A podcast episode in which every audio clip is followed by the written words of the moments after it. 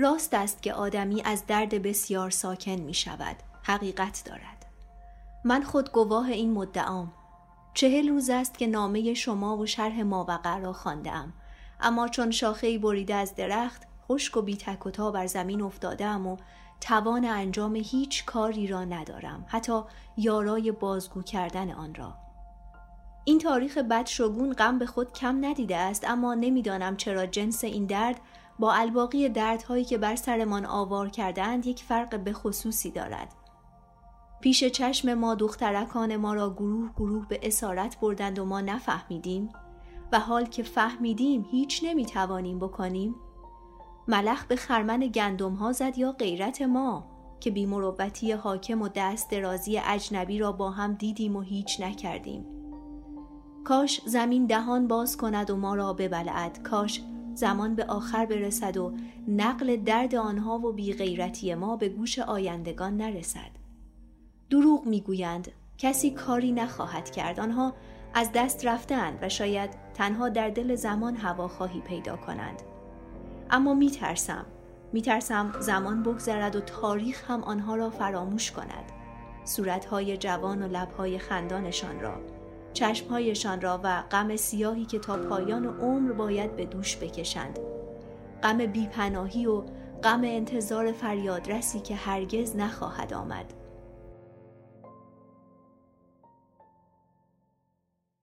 سلام. من عطیه امیری هستم و شما به قسمت سوم رادیو نسیان گوش می‌دید. این قسمت در اواخر مرداد ماه سال 1401 خورشیدی ضبط شده و در شهریور ماه به انتشار رسیده. همچنان از همراهی دلگرم کننده شما ممنونیم و خوشحال میشیم که از طریق اینستاگرام و توییتر رادیو نسیان و البته بخش کامنت های پادگیرها مثل کست باکس نظرات، پیشنهادات و انتقاداتتون رو بشنویم. در مرداد ماهی که گذشت اتفاقی رخ داد که خیلی از ماها و خصوصا اهالی شعر و ادبیات رو متأثر و غمگین کرد.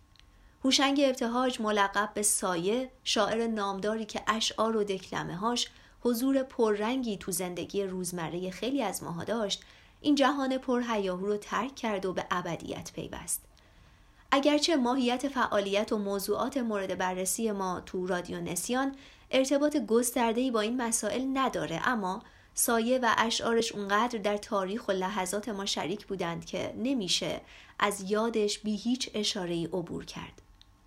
واقعیت اینه که گذر زمان مترها و خطکش های بیشتری رو برای قضاوت اعمال و گفتار افراد در اختیارمون قرار میده. اما ما سعی می‌کنیم اینجا و تو این فضا از این قضاوت ها فاصله بگیریم و کمی در گرامی داشته کسی صحبت کنیم که همیشه و تا دم آخر با احترام درباره زندگی حرف زد و به شایستگی از امید شعر سرود.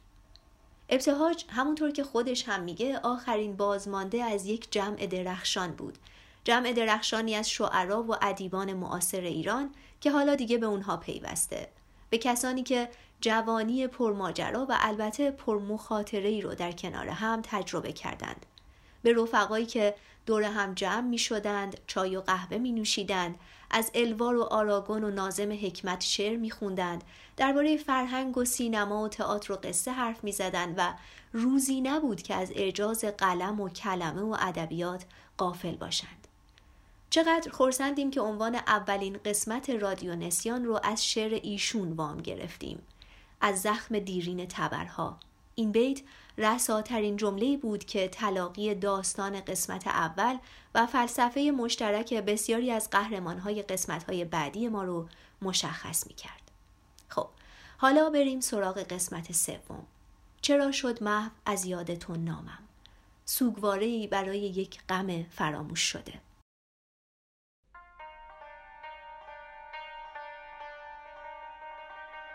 بر سنگ گوری تازه نامی است. دارنده این نام را هرگز ندیدم. اینجا میان سوگواران آشنایانند و خیشانند و مردمانی هم که چون من دارنده این نام را هرگز ندیدند و نمی‌دانند اما هر کس که اینجا هست با خشم و فریادی گره در مشت می‌داند که او را کشت. بر گرد گور تازه جمعی سوگواران است. دیگر کسی اینجا نمی‌پرسد این خفته در خاک از کجا و از کدامان است. می‌داند. او فرزند ایران توی قسمت قبلی تا حدودی درباره زمینه ها و عوامل شکلگیری انقلاب مشروطه صحبت کردیم اما از اونجایی که تمرکزمون روی تلاش ها و نقش انجمن سری باغ میکده در پیروزی انقلاب مشروطه بود خیلی مجال اونو نداشتیم که بخوایم درباره بقیه زمینه ها و عوامل انقلاب مفصل صحبت بکنیم یا نظرات متفاوت رو در این باره بررسی کنیم. ما از ماجرای فلک شدن سه تا از تاجرای قند توسط علا و دوله حاکم تهران گفتیم و گفتیم که اون اتفاق باعث اعتراض و بس نشینی علما و مردم تو حرم حضرت عبدالعظیم شد و اونجا بود که اونها خواهان و دوله حاکم تهران شدند و از اون مهمتر تقاضای برپایی ادالت خونه رو هم همراه با این درخواست مطرح کردند و گفتیم که مزفر شاه وقتی در جریان درخواستهای متحسنین قرار می‌گیره موافقت خودش رو با درخواستاشون اعلام می‌کنه و به این ترتیب اونا هم به بس نشینی خودشون خاتمه میدن اما انقلابیون بعد از مدتی متوجه میشن که عین دوله صدر اعظم مستبد مزفر شاه مانع تراشی می‌کنه و نمی‌ذاره که دستور شاه درباره برپایی عدالت خون و بقیه موارد اجرا بشه. پس مجددا اعتراضاتشون رو از سر گرفتن که اون اعتراضات باز به دو تا بس نشینی دیگه توی قوم و توی سفارت انگلیس تو تهران ختم میشه.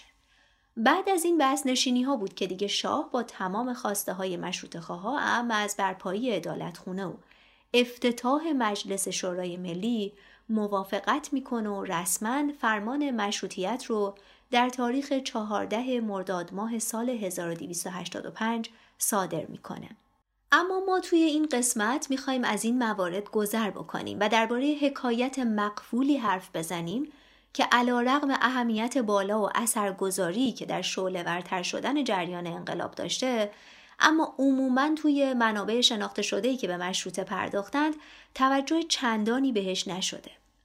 حکایت دختران قوچان حکایتی که جزو از یاد رفته های مشروط است حکایت دخترانی که درباره هویت تک تکشون به صورت جدا جدا اطلاعی در دست نیست اما تو همون بازه زمانی به تدریج هویت گروهی پیدا کردند و همه جا ازشون تحت عنوان دختران قوچان یاد می‌شد. و خب همین وجه تمایز این قسمت از رادیو نسیان با دو قسمت قبلیشه. توی قسمت های قبلی افراد حول محور یه هدف یا چند تا هدف دور هم جمع شده بودن و هویت گروهیشون رو هم به فراخور اون اهداف و تلاش های مشترک شکل دادن اما اینجا این دخترها بر اساس یک درد مشترک تحمیلی هویت گروهیشون شکل گرفته بدون اینکه اختیاری درش داشته باشند ما بر اساس دو تا کتاب از خانم افسانه نجم این روایت رو به شکل خلاصه ای بازگو می کنیم. تو بهار سال 1284 خورشیدی یعنی همون سالی که مشروط خواه در تلاطم بودن برای به دست آوردن قانون و عدالت و آزادی یه خبری یه خبر ناخوشایندی دهن به دهن بین مردم میچرخه و حسابی سر و صدا به پا می‌کنه. خبر فروش دختران قوچان به ترکمانان و ارامنه اشقاباد. اون موقع غلام رضاخان آصف و دوله حکمران خراسان بوده و شجاع و دوله حاکم قوچان. گفته شده که حکومت خراسان تو اون بازه زمانی برای خودش یک سلطنتی محسوب می شده. کشاورزیش پر رونق بوده مشهد هم که به خاطر وجود حرم امام رضا از مراکز مهم جلب زائرین و تجار بوده و علاوه بر اون زمین ها و عواید زیادی رو هم وقفش می‌کردن پس به طور کلی به لحاظ امنیت و کشاورزی و تجارت وضعیت خوب و بسامانی داشته خراسان اما علا رقم این وضعیت نسبتا خوب و رضایت بخش توی اون سالها به خاطر افزایش ظالمانه مالیات حکومتی مردم این ایالت همیشه ناراضی و شاکی بودن و خودشون رو تحت فشار حس می کردن. به علاوه دو سه سالی می‌شد که ملخها به خاک قوچان توی ایران و به خاک آخال توی ترکمنستان که هم مرز با قوچان بود حمله کرده بودند و محصولاتشون رو از بین برده بودند. روزنامه فارسی زبان حبل المتین که اون موقع خارج از ایران چاپ می شده در این باره نوشته بود چند سال است در صفحات خراسان ملخ بروز کرده و هر سالی به یک طرف هجوم نموده زراعات را ضایع و تلف می کند. از سه سال قبل مخصوصا در بجنود و قوچان شدت کرده. حاصل زراعت آنها را به کلی می خورد. در سال گذشته ملخ خارگی در قوچان و اطرافش چنان شدت داشت که علاوه بر زراعت گندم و جو تمام برگهای درختان باغات و علف بیابان را نیز خورده بودند. تمام مردم به وحشت و اضطراب گرانی گرفتار و غالبا به قدر خوراک خود قله نداشتند. ولی مالیات دیوان را باید بدهند.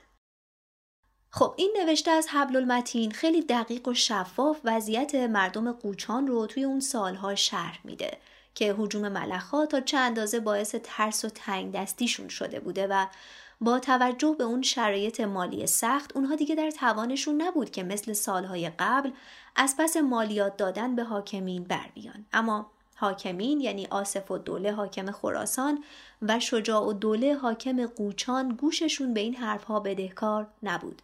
برای اونها هیچ اهمیتی نداشت که دهقانها دارن با چه شرایط سختی دست و پنجه نرم می‌کنن. بهشون می‌گفتن هیچ راهی نداره که بخواید مالیات ندید یا مالیات کمتری بپردازید. شما باید عین همون مالیاتی رو پرداخت بکنید که سالهای قبل پرداخت می‌کردید. و اونا هم که در توانشون نبود چنین کاری بکنن شروع به اعتراض کردن که باز حبل المتین تو یکی از شماره هاش در این باره نوشته بود اهالی قوچان از حکومت خود ناراضی و از اجحافات او به سطوح آمده در تلگراف خانه متحسن شده دادخواهی می کند. حکومت در واکنش به این اعتراضات برمیداره شجاع و دوله حکمران قوچان را عزل می‌کنه و بجاش امیر حسین خان پسر حاکم خراسان یعنی آصف و دوله رو جانشینش می‌کنه. مردم از این تغییر و حکمران خوشحال میشن و بهش به این دید نگاه می‌کنن که خب حالا قراره یه تغییری هم تو وضعیت خودشون به وجود بیاد در زمینه مالیات دادن. برای همین به اعتراضاتشون خاتمه میدن. اما مجدل اسلام کرمانی تو سفرنامش در این باره نوشته که پسر آصف یعنی همون امیر حسین خان اونقدر به مردم سخت گرفت که مردم ناگزیر باز هم دور تازه ای از اعتراضات رو از سر گرفتن. اونها در این باره با تهران هم نامنگاری می‌کردن که خب حکومت مرکزی هم در پاسخ به اون نامنگاری ها آصف رو تحت فشار گذاشت که باید چاره ای برای این وضع پیدا بکنه. آصف هم ناچارن پسرش رو عزل می‌کنه و حکومت قوچان رو میسپره به شخصی به اسم میرزا ابوالقاسم خان. میرزا ابوالقاسم خان کی بوده؟ ابوالقاسم خان کسی بوده که به فرمان مزفردین شاه از تهران اومده بوده قوچان تا به شکایت های اهالی قوچان رسیدگی بکنه. اما واقعیت اینه که با انتصاب ابوالقاسم خان هم تغییری که دهقانها منتظرش بودند اتفاق نیفتاد چون اون موقع اینطور می‌گفتند که عین دوله صدر اعظم خودکامه و خودسر مزفردین شاه که توی قسمت قبل هم درباره شدت مستبد بودنش گفتیم از آصف و دوله حاکم خراسان کلی رشوه گرفته تا توی این ماجرا پشت آصف بیست و نیاد بهش بگه به حکم قانون مالیات نگیره از دهقانای قوچانی یا مبلغ کمتری بگیره. میگن عین دوله برعکس خواست شاه. به آصف تلگراف می‌زنه که مالیات دولت باید به معیار سالهای قبل باشه.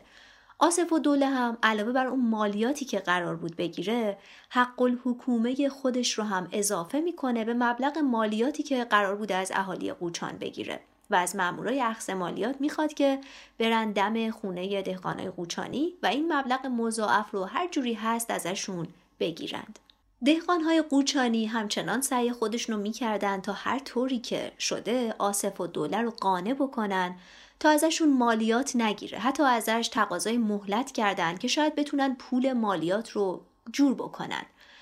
مامورای آصف به جای اینکه بهشون مهلت بدن و باهاشون راه بیان جوابشون رو با گلوله دادن و چیزی حدود پنجاه تا 60 نفر از معترضین قوچانی رو کشتند بعضی ها هم از ترس جونشون رو برداشتن و فرار کردن سمت روسیه. اما اونایی که موندن اونایی که نه کشته شدن و نه تونستند مهاجرت بکنن مجبور میشن در برابر این خواسته ظالمانه برای پرداخت مالیات خارج از توانشون بیان دخترانشون رو به قبایل ترکمان بفروشند. این در حالی بوده که دقیقا تو همون سال تو آخال ترکمنستان هم چنین اتفاقی برای محصولات دهقانای اونجا افتاده بوده. گفتیم بالاتر. اما خب واکنش حاکم اونجا برعکس واکنش حاکم قوچان بود. تو آخال به محض اینکه خبر این بلای ناگهانی به حکومت می‌رسه اونها به جای اینکه به فکر دریافت مالیات به هر قیمتی باشند دنبال راه چاره میگردند برای این مشکل.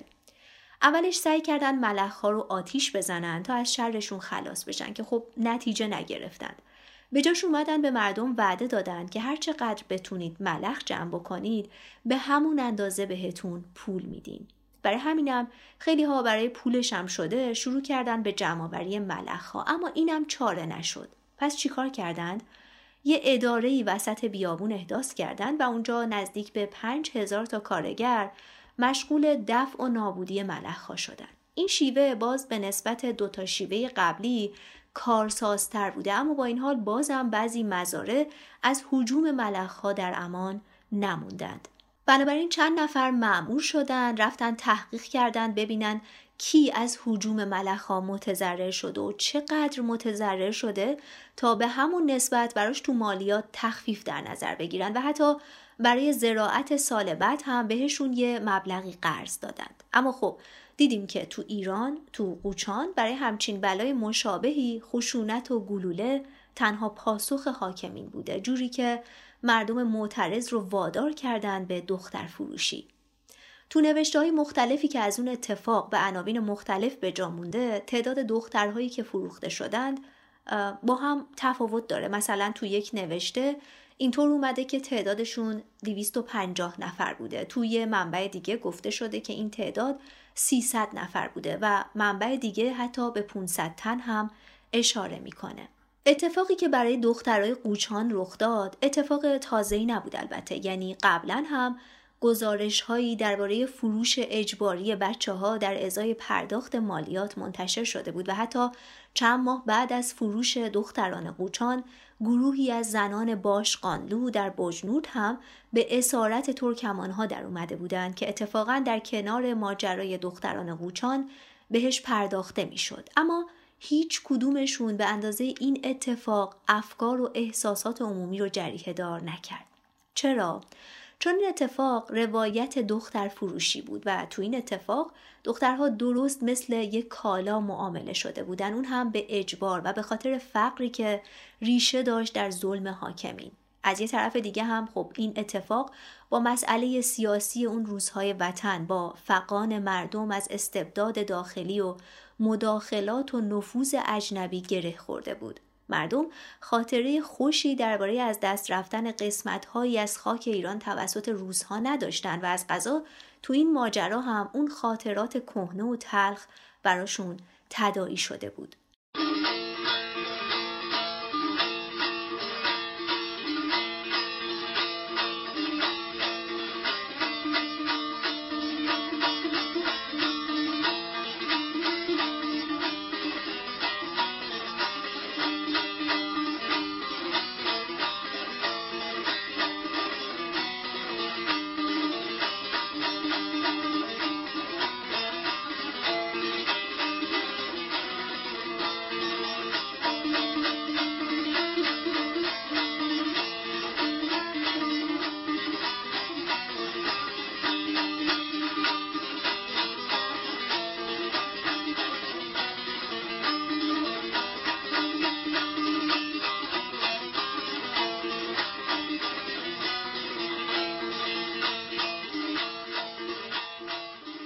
ترکمان ها ساکن مناطق شمال شرقی ایران بودند و همه اونا رو به عنوان یک قبیله متجاوز و قارتگر میشناختند. تو نیمه دوم قرن 19 هم تو جنگ های ایران و روسیه ارتش قاجار پشت هم از روزها شکست خورد و ما سرزمین های شمال شرقی ایران یعنی همون نقاطی که ترکمان ها ساکنش بودند رو از دست دادیم و روزها هم دست از توسعه طلبی هاشون بر نداشتند. از اون موقع همه تحرکات ترکمان ها هم به توطعه ها و نقشه های روس ها در این باره رفت داده می‌شد. تو این وضعیت ترکمان ها دیگه صرفا قبایل شورشی نبودند که بخوان مخل نظم داخلی کشور باشن. اونا همدستای توطعه ها و مداخلات روس ها تو ایران تلقی می شدن. به همین خاطر اسم ترکمان ها و دست داشتنشون تو ماجرای فروش دختران قوچان و به اسارت بردن زنان باشخانلو باعث شد اون خاطرات تحقیرآمیز گذشته یه بار دیگه برای مردم تدایی بشه. بردن دخترای قوچان به اون طرف مرزهای ایران و فروششون به تاجرای ارمنی خارجی مردهای جامعه رو حسابی خشمگین کرده بود هم به خاطر اینکه ناموسشون رو از دست رفته و مورد حتک حرمت می‌دیدن همین که اون دخترها به خارجی ها فروخته شده بودن و این هم به لحاظ مذهبی براشون سخت و غیر قابل پذیرش بود و هم به لحاظ ملی که اینو یه جور دست اندازی درون مرزهای ملی ما تلقی می‌کردن. شبیه یه اتفاقی بود براشون که هیچ جوره نمی‌شد ازش چشم پوشی بکنن. چون اونها جسم زن رو مثل وطنشون می‌دیدند که حالا بهش تعرض شده. هممون می‌دونیم که خصوصا تو اون بازه زمانی تو عرف و فرهنگ مرسوم ما زنها و بچه ها تحت مالکیت مردها بودن و در یک کلام مردها صاحب و مسئولشون بودن و در مقابل زنها هم با توجه به همون خصیصه عرفی و فرهنگی ناموس این مردها محسوب می شدند. حالا با این تفاصیل تصور کنید پدرایی که مسئول حفظ پاکدامنی دختراشون بودن مجبور شده بودن دختراشون رو مثل کنیز بفروشند و با توجه به اون چیزی که فرهنگ غالب به مردم تحمیل می کرد خب قطعا بعد از همچین حادثه ای چنین برداشت و تلقی هم پیش می اومد که مردهای جامعه نتونستند از ناموس خودشون محافظت بکنن و ناموسشون افتاد به دست غریبه ها. و خب همه اینها فشار مضاعفی رو بهشون تحمیل می کرد. اما واقعیت اینه که فروخته شدن دخترها به ترکمانها تقصیر مردهای جامعه نبود. از قصور و ظلم حکومت بود. بنابراین منطقا هدف از بازگویی این حکایت و پرداختن بهش از طرف جامعه برای محکوم کردن حاکم مستبد بود و می‌بینیم که همچین مسئله ای دامنش گسترده و گسترده تر شد و فقط محدود به قوچان و خانواده های دختران قوچانی باقی نمود و مفهوم دفاع از ناموس تبدیل شد به یکی از ابزارهای مؤثر میهن پرستی جوری که حالا همه یک صدا می‌گفتند قدرتی که به افراد ضعیف و بیاور مثل همین دخترای قوچان و زنان باشخاندو ظلم می‌کنه سزاوار سرنگونیه. پس می‌بینیم که حکایت دختران قوچان نه تنها مسئله غریبه با دقدقه های مردم معترض نبوده بلکه خیلی هم نزدیک بوده با اونچه مردم سعی داشتند به گوش حکومت برسونند. مردم چیو می‌خواستند به گوش حکومت برسونند؟ اعتراضشون نسبت به بیعدالتی و بیکفایتی حاکمان رو اعتراضشون نسبت به ظلم و ستمی که داشت در اثر فقدان قانون به اقشار مختلف مردم خصوصا قشر ضعیف تحمیل می‌شد و ماجرای دختران قوچان هم دقیقا همراستا با این اعتراضات داشته بیعدالتی و بیکفایتی حکومت رو تایید می کرده. حالا می‌خوایم ببینیم قبل از انقلاب مشروطه چه کسانی و کجاها این واقعه رو یادآور شدن و چطور سعی کردن ازش در مبارزاتشون علیه استبداد استفاده کنند. یکی از اولین اشاره ها برمیگرده به جلسه انجمن مخفی تو اردیبهشت ماه سال 1284 خورشیدی. تو قسمت قبلی گفته بودیم که در جریان شکلگیری انقلاب مشروطه گروه ها و انجمن های سری و غیر سری زیادی فعالیت می‌کردن و این انجمن مخفی هم یکی از همون انجمن ها بوده. اون روز توی اون انجمن یه بیانیه خطاب به عین دوله صدر اعظم مزفردین شاه نوشته میشه که یه قسمتیش هم به ماجرای دخترای قوچان اشاره داشته که مگر نمیشنوید فریاد مظلومان را از دست حکام ظالم مگر نمی‌دانید امسال 500 نفر دختر ایرانی به ترکمان ها فروخته شدند و آخرش آخر این بیانیه علاج همه دردهای مملکت رو قانون و ایجاد ادالتخونه و محدود کردن حدود وزرا و وزارتخونه ها و ملاها به قانون اعلام می کنند. بعدش چند تا نسخه ازش رو فرستادن برای روزنامه های مختلف مثل حبل المتین تو کلکته یا مزفری توی بوشهر و چند تا نسخه رو هم فرستادن مصر. اگرچه این بیانیه سراحتا خطاب به و دوله نوشته شده بود و مخاطب متن خب و دوله بود ولی نویسندش و همه کسایی که تلاش می‌کردن تا این بیانیه به دست تیف های مختلف مردم برسه در واقع می‌خواستن تمام خواننده ها رو مخاطب سوال های خودشون قرار بدن و تک تکشون رو نسبت به اوضاع اسفبار مملکت آگاه بکنند.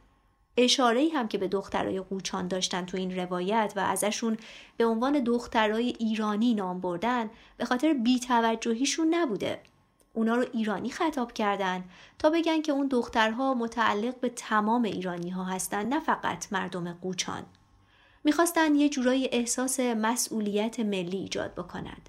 گفته شده از اون زمان به بعد یعنی از زمانی که این بیانیه از اون انجمن مخفی بیرون اومد حکایت دختران قوچان هم تو محافل سیاسی اجتماعی مختلف اون زمانه سر زبون ها افتاد.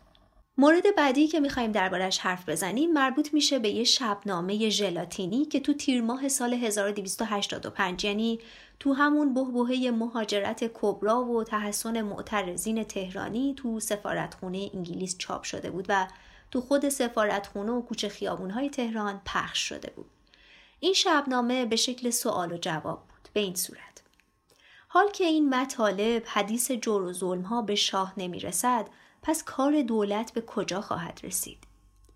آسوده باشید. من به شما سریح می گویم که اگر کار به همین قسم باشد سلطنت از این طایفه منقرض خواهد شد و مردم برای خودشان فکری خواهند کرد. آخر تا به کی مردم تحمل این ظلم ها را بکنند تا کی ببینند دختران مسلمانان را حکام به ارامنه بفروشند و باز نهایت این مکالمه هم گره می‌خورد به اون خواسته های اصلی که مشروط خواه داشتند خواست مجلس و قانون و عدالت خونه تا بتونه از این دست اتفاقات جلوگیری بکنه و باز توی همون بازه زمانی یه روزی یه تعدادی از زنها به نشانه اعتراض هجوم می‌برند به کالسکه در حال حرکت مزفر شاه و این تصنیف رو با صدای بلند براش می‌خونند. ای شاه با عدالت آقایون رفتند زیارت مردم رفتند سفارت زنها را بردند اسارت تا کی از ظلم حمایت. عین و دوله و صدارت کشور رفته به قارت یا توی اعلامیه ژلاتینی دیگه نوشته شده بود پروردگارا کار ظلم در این مملکت بالا گرفت. زنان ما را به کنیزی می فروشند به قیمت کم به ارامنه روس و خارج مذهب. و اطفال ما را از گرسنگی و برهنگی به آرزوی لقم نانی به زیر خاک می کنند. روزنامه بحر خزر هم در این باره نوشته بود. شما را به خدا تصور نمایید دختر کوچک نه ساله ایرانی از پدر و مادر و وطن مجبورا جدا شده و به دست ترکمان ها افتاده. چه حال خواهد داشت؟ خدا گواه است در این ایام مصیبت در مجالس تعذیه داری مردم بر مسائب حضرت خامس آل عبا گریه می کردند این وطن پرست بر حال قوچانیان بینوا. یا مثلا آیت الله تبایی روحانی برجسته مشروط خواه تو سال 1284 خورشیدی از مناسبت شهادت حضرت فاطمه استفاده می‌کنه میره بالای منبر و میگه که پادشاه به واسطه خزانه پادشاه خواهد بود و خزانه معمور نمی شود مگر به واسطه آبادی مملکت و مملکت آباد نمی شود مگر به واسطه عدل. حکایت قوچان را مگر نشنیده اید که پارسال زراعت به عمل نیامد و میبایست هر یک نفر مسلمان قوچانی سه ری گندم مالیات بدهد؟ چون نداشتند و کسی هم به دادشان نرسید حاکم آنجا 300 نفر دختر مسلمان را در عوض گندم مالیات گرفته. هر دختری به ازای دوازده من گندم محسوب و به ترکمانها فروخته شدند. گویند بعضی از دخترها را در حالت خواب از مادرهایشان جدا می کردند زیرا که بیچاره ها راضی به تفرقه نبودند. حالا انصاف بدهید. ظلم از این بیشتر تصور می شود و در ادامه این اتفاق رو دستاویز قرار میده و میگه به خاطر همچین وقایعی هم شده ما عدل و عدالت خونه می‌خوایم. ما اجرای قانون اسلام رو می‌خوایم و مجلسی که در اون شاه و گدا با همدیگه مساوی باشند.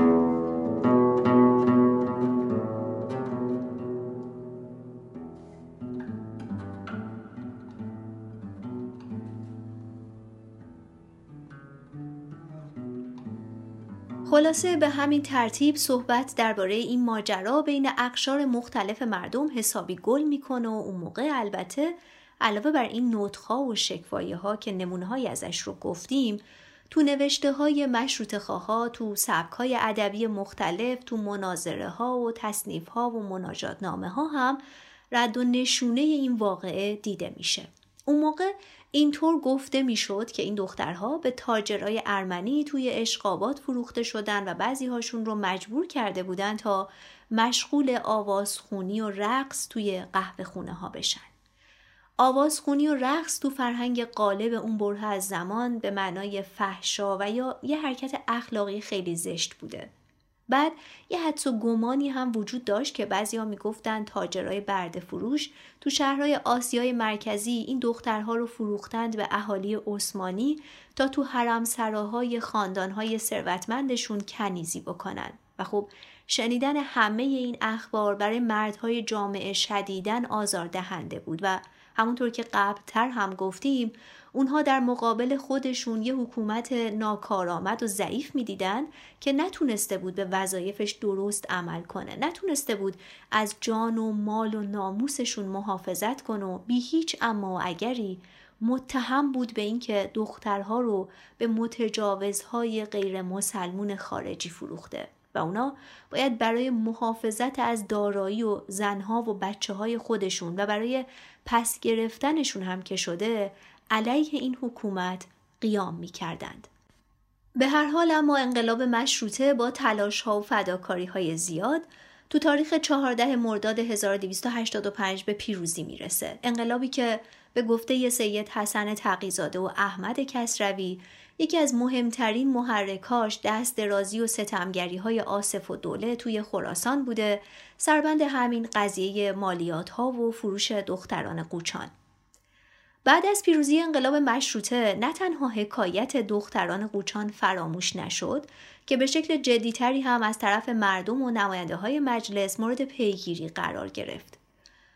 مجلس شورای ملی اول تو تاریخ 14 مهر ماه سال 1285 بعد از انتخاب نماینده های تهران افتتاح شد. طبیعتا آزادیخواها خیلی خوشحال بودند و این خوشحالی رو تو نوتهای مختلف هم ابراز می‌کردن و البته که در میانه خوشحالی هاشون گریزی هم به ماجرای دخترای قوچان می‌زدن.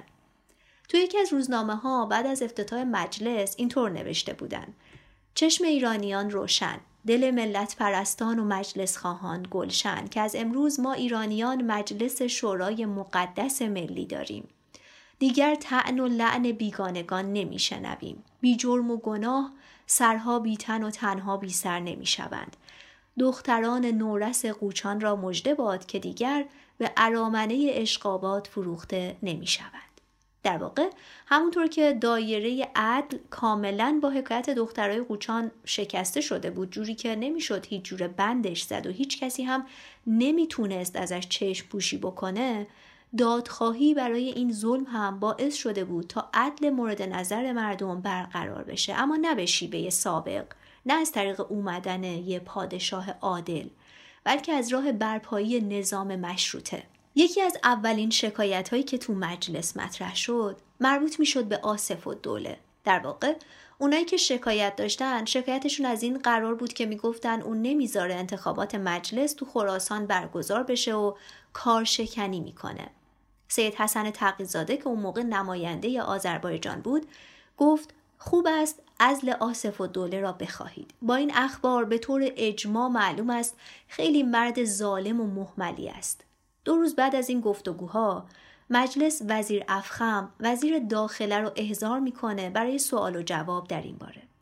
وزرایی که تا حالا فقط باید به پادشاه جواب پس می‌دادند حالا باید در برابر نماینده های مردم پاسخگو می بودند.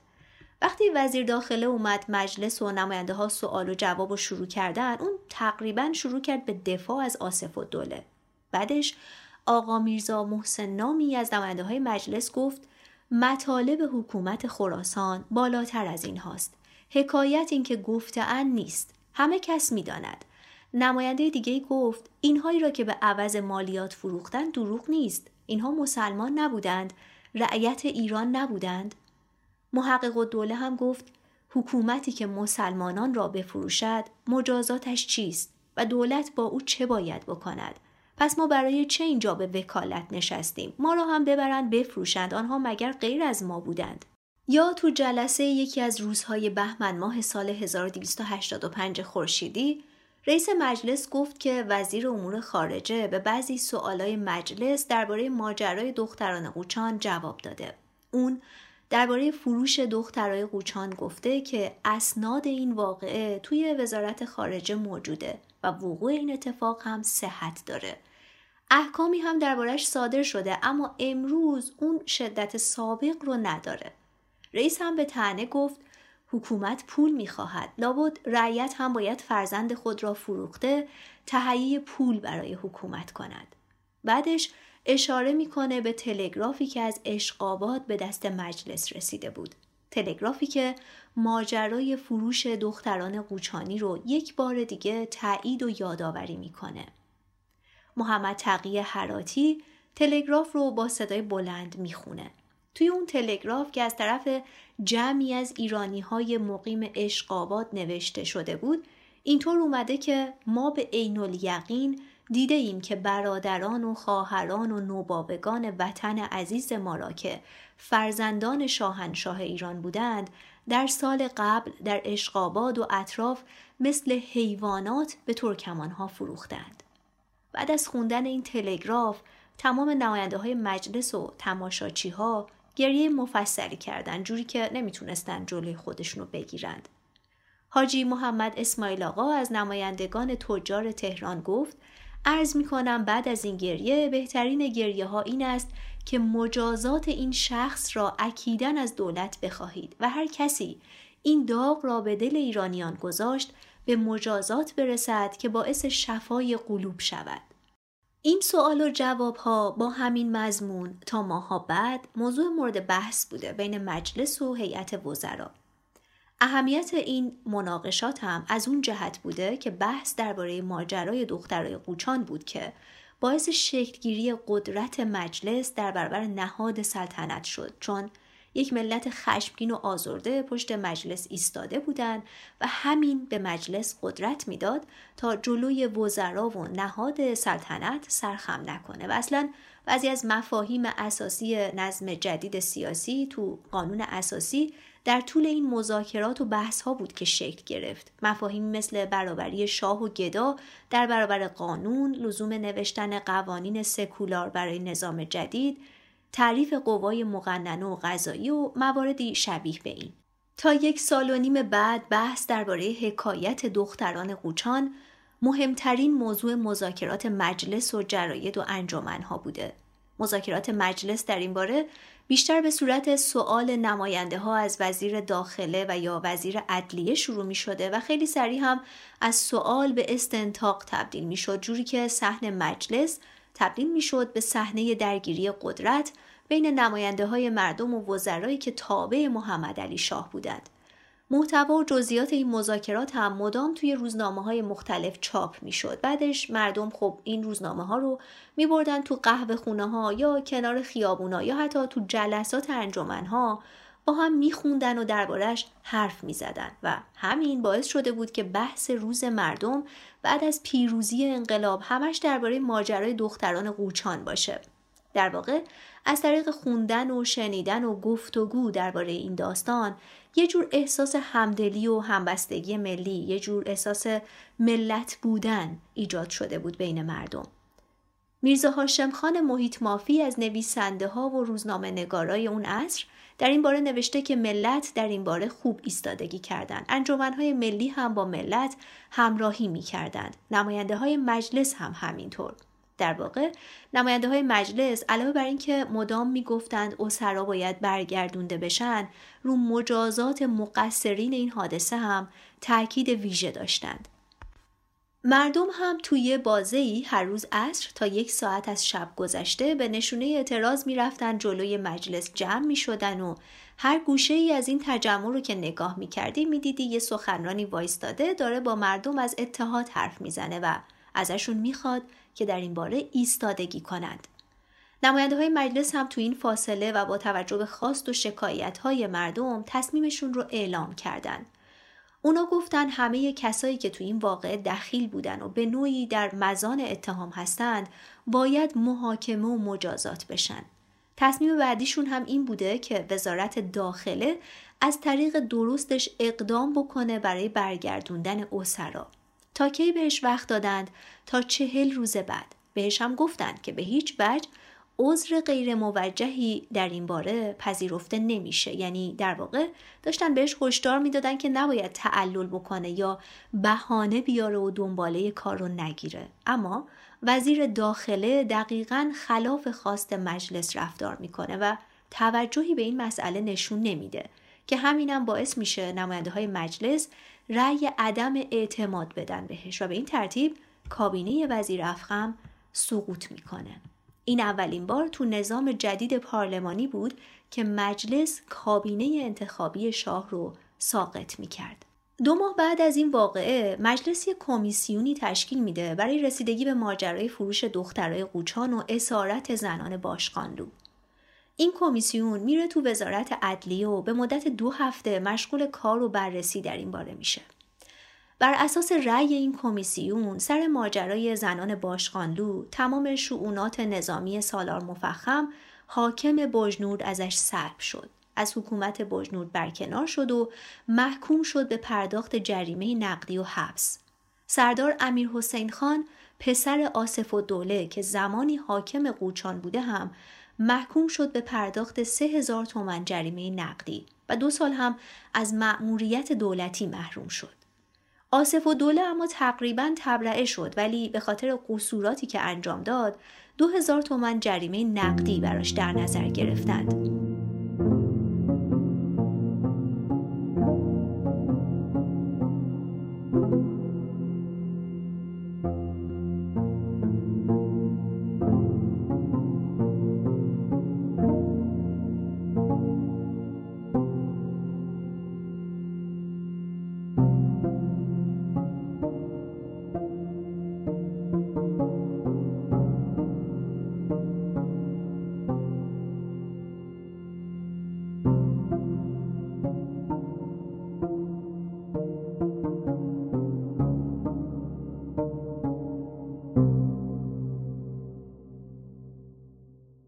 اولین قدم ها برای برگردوندن اوسرا برمیگرده به پاییز سال 1286.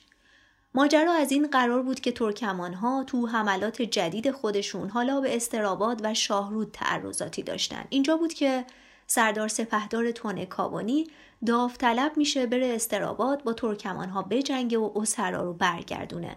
اون تو تاریخ 19 آبان 1286 آزم میشه و 11 آذر ماه هم می‌رسه به استراباد. تو اون فاصله روزنامه ها مرتبا اخبار رسیده از اونجا رو منتشر می‌کردن و تلگراف های سپهدار درباره پیشرفت هایی که داشته و همینطور حالا اخباری که درباره آزادی و یا خریداری اسرا منتقل می‌کرده باعث هیجان و خوشحالی ملت می‌شده.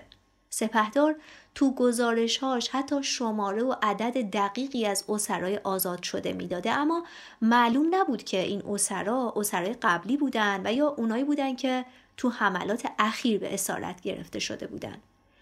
علاوه بر این بعضی جرایت حالا از ملت می‌خواستند که از خدمات سپهدار قدردانی بشه. یعنی یه جورایی سپهدار تبدیل شده بود به یه چهره ملی محبوب. اما در مقابل اقبال نسبت به آصف و دوله رو به افول بود کماکان. مشکلات داخلی و اقتشاشات و به همریختگی هایی تو ایالت هایی مثل خراسان وجود داشت که باور عمومی بر این بود که این به همریختگی ها به خاطر روی کار موندن سردارای قدیمیه. سردارای قدیمی مثل آصف آصفی که مردم سربند ماجرای دختران قوچان هیچ دل خوشی ازش نداشتن و برای اینکه به سزای عملش برسه بارها حتی به محمد علی شاه هم نامه نوشته بودند که در آخر هم آصف با توجه به این شرایط و دلایلی که ذکر شد تو تاریخ 25 بهمن ماه سال 1286 از مقام خودش عزل میشه. اما سرنوشت سیاسی آصف و دوله از این تاریخ به بعد تابع مبارزات قدرت بین مشروط طلبا و استبداد خواها شد چون مثلا بعد از بمبارون مجلس و شروع دوره استبداد صغیر تو تاریخ 15 تیر ماه 1287 اون مجددا به حکومت فارس منصوب میشه اما بعدها وقتی تهران به دست مشروط خواه فتح میشه و نظام مشروط مجددا مستقر میشه اونو از حکمرانی فارس ازلش می‌کنن و چند وقت بعد هم از دنیا میره. به طور کلی از سرنوشت دخترای قوچان هیچ اطلاعی در دست نیست. هیچ کسی حتی سپهداری که برای جنگ با ترکمان ها به استراباد رفته بودم نتونست دخترای قوچان رو برگردونه. همونطور که قبلا گفتیم اینطور بین مردم چو افتاده بود که دخترهای قوچان تو مهمون خونه های تفلیس و قهوه خونه های اونجا مشغول کار و رقص و آواز خونی شدند. از دست رفتن دخترهای قوچان هیچ وقت جبران نشد. افسانه نجم آبادی نویسنده کتاب حکایت دختران قوچان اما معتقده که این جبران نشدن شاید تصادفی هم نبوده چون با توجه به فرهنگ غالب اون زمان ناموس از دست رفته بازیافتنی نبود. درست مثل آب رفته که نمیشه به جوی برگرده. درسته که پیگیری ماجرای دختران قوچان از لحاظ تعیین مقصر و مجازاتشون اهمیت ملی و کم نظیری پیدا کرده بود ولی به نتیجه نرسیدن این پیگیری احتمالاً بی ارتباط با این موزل فرهنگی نبوده که دخترای از دست رفته پس گرفتنی نبودن. شاید بشه گفت علا رقم تأکیدی که بر باز پس گرفتن دخترها وجود داشت اما آرزوی پنهانی خونواده های اون دخترها و حتی آرزوی قلبی ملت پیدا نکردنشون بود چون اگه دخترها پیدا می شدن باید چیکار می‌کردن باهاشون؟ اونها حالا دیگه تبدیل به لکه های ننگی شده بودن که بهشون تعرض شده بود. تازه اگه اون دخترها به همسری ترکمان ها در اومده بودن هم دیگه صاحب داشتند. شوهرانشون صاحبانشون محسوب می شدن و نه پدرهاشون. پس دیگه نمی‌شد برشون گردون و به طور کلی اگه برمیگشتن خوب می شدن نماد بیآبرویی برای ملت. اما این موضوع درباره زنهای اسیر صادق نبود کما اینکه همون موقع هم همزمان با طرح ماجرای دختران قوچان مسئله اسارت زنهای باشخانلو مطرح شده بود. اسیرگیری زنها نه برای فروششون که برای مبادله با صاحب اصلیشون یعنی شوهرانشون در مقابل پول یا حیوان مثلا اسب و شتر و گوسفند یا حالا کالاهای دیگه بوده. پس به زور یا با پول و کالا می‌شد برشون گردوند. به همین خاطر زنهای باشقانلو تنها کسایی بودند که پس گرفتنشون خواستنی بود اما درباره دخترای قوچان اکراه زیادی وجود داشت ناتموم موندن داستان دختران قوچان به عنوان سرنوشت محتومشون برای ملت پذیرفتنی تر بود اما برخلاف دختران قوچان که قابل بازگشت نبودن اما حکایتشون تا مدتها به شکل داستان عبرت تو نوشته های مشروط خواه استفاده می شد. علی اکبر ده خدا تو تاریخ 28 خرداد 1286 تو ستون چرند و پرند مجله سوره اسرافیل تصنیفی از زبان دختران قوچان سروده که قسمتهایی ازش رو می‌خونم.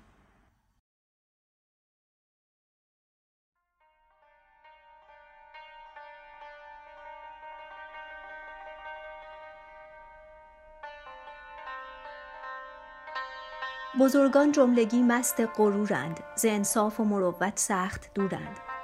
رعیت بی سواد و گنگ و کورند هفده و هجده و نوزده و بیست خدا کسی فکر ما نیست. گر از کوی وطن محجور ماندیم و گر از هجر او رنجور ماندیم نپنداری ز عشقش دور ماندیم. مگر مردان ما را خواب برده غیوران وطن را آب برده؟ که خواهد برد تا مجلس پیامم که ای دل برده ناداد کامم. چرا شد محو از یاد تو نامم؟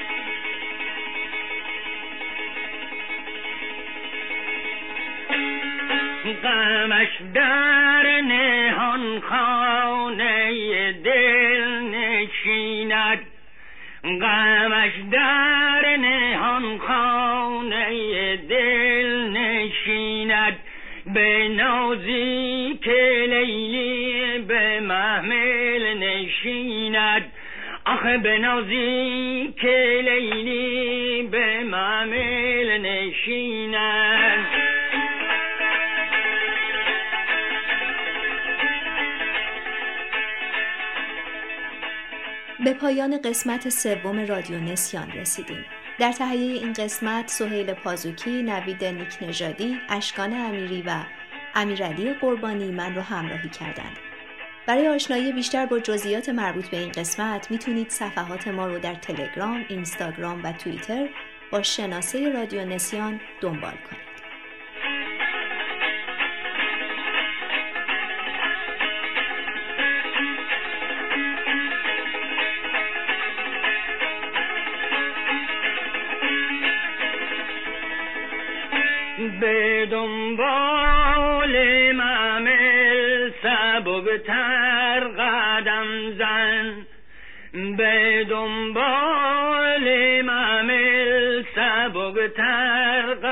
قدم زن. مبادا قواری به محمل نشیند. مبادا قواری